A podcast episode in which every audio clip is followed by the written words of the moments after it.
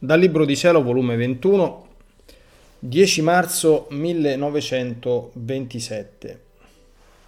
Come il Dio nella creazione dava i diritti di possedere il regno della divina volontà. Stavo secondo il mio solito seguendo gli atti del volere supremo nella creazione.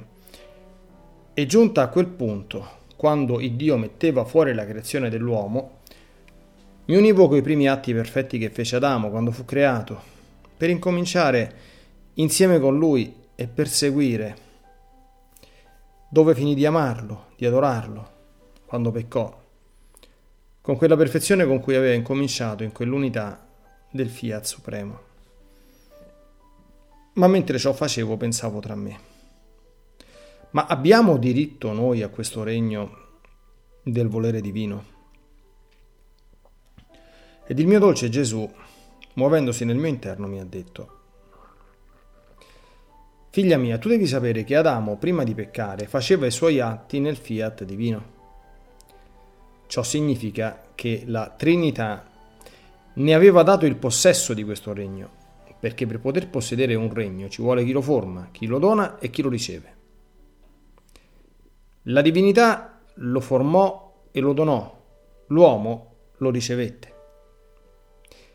Sicché Adamo nella sua prima epoca della creazione possedeva questo regno ed il Fiat Supremo.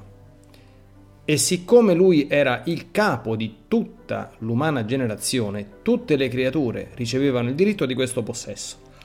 E sebbene Adamo col sottrarsi dalla nostra volontà perdette il possesso di questo regno, perché col fare la sua si mise come in stato di guerra con l'eterno Fiat, e, poveretto, non avendo forza sufficiente per combattere né esercito ben fornito per poter guerreggiare con un volere sì santo che teneva forza invincibile ed esercito formidabile, restò vinto e perdette il regno da noi dato, molto più che la forza che possedeva prima era la nostra, dandole anche il nostro esercito a sua disposizione. Come peccò la forza se ne venne alla nostra sorgente e l'esercito si ritirò da lui, mettendosi a nostra disposizione.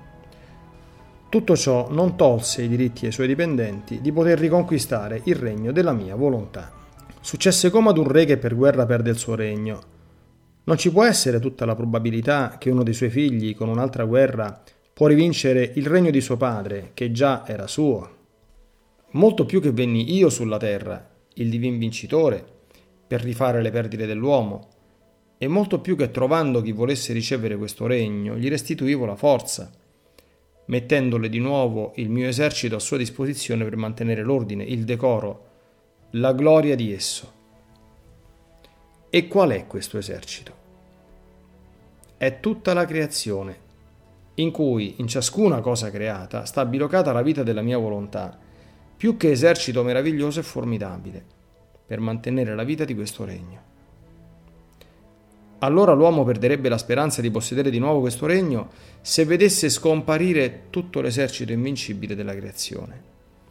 Allora si potrebbe dire, il Dio ha ritirato la sua volontà dalla faccia della terra, che la vivificava, l'abbelliva, l'arricchiva.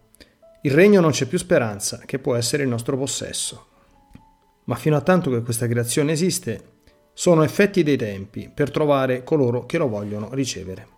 E poi se non c'era da sperare il possesso di questo regno del fiat divino, non era necessario che Dio ti manifestasse tante sue conoscenze che lo riguardano, né il suo volere che vuole regnare, né il suo dolore perché non regna.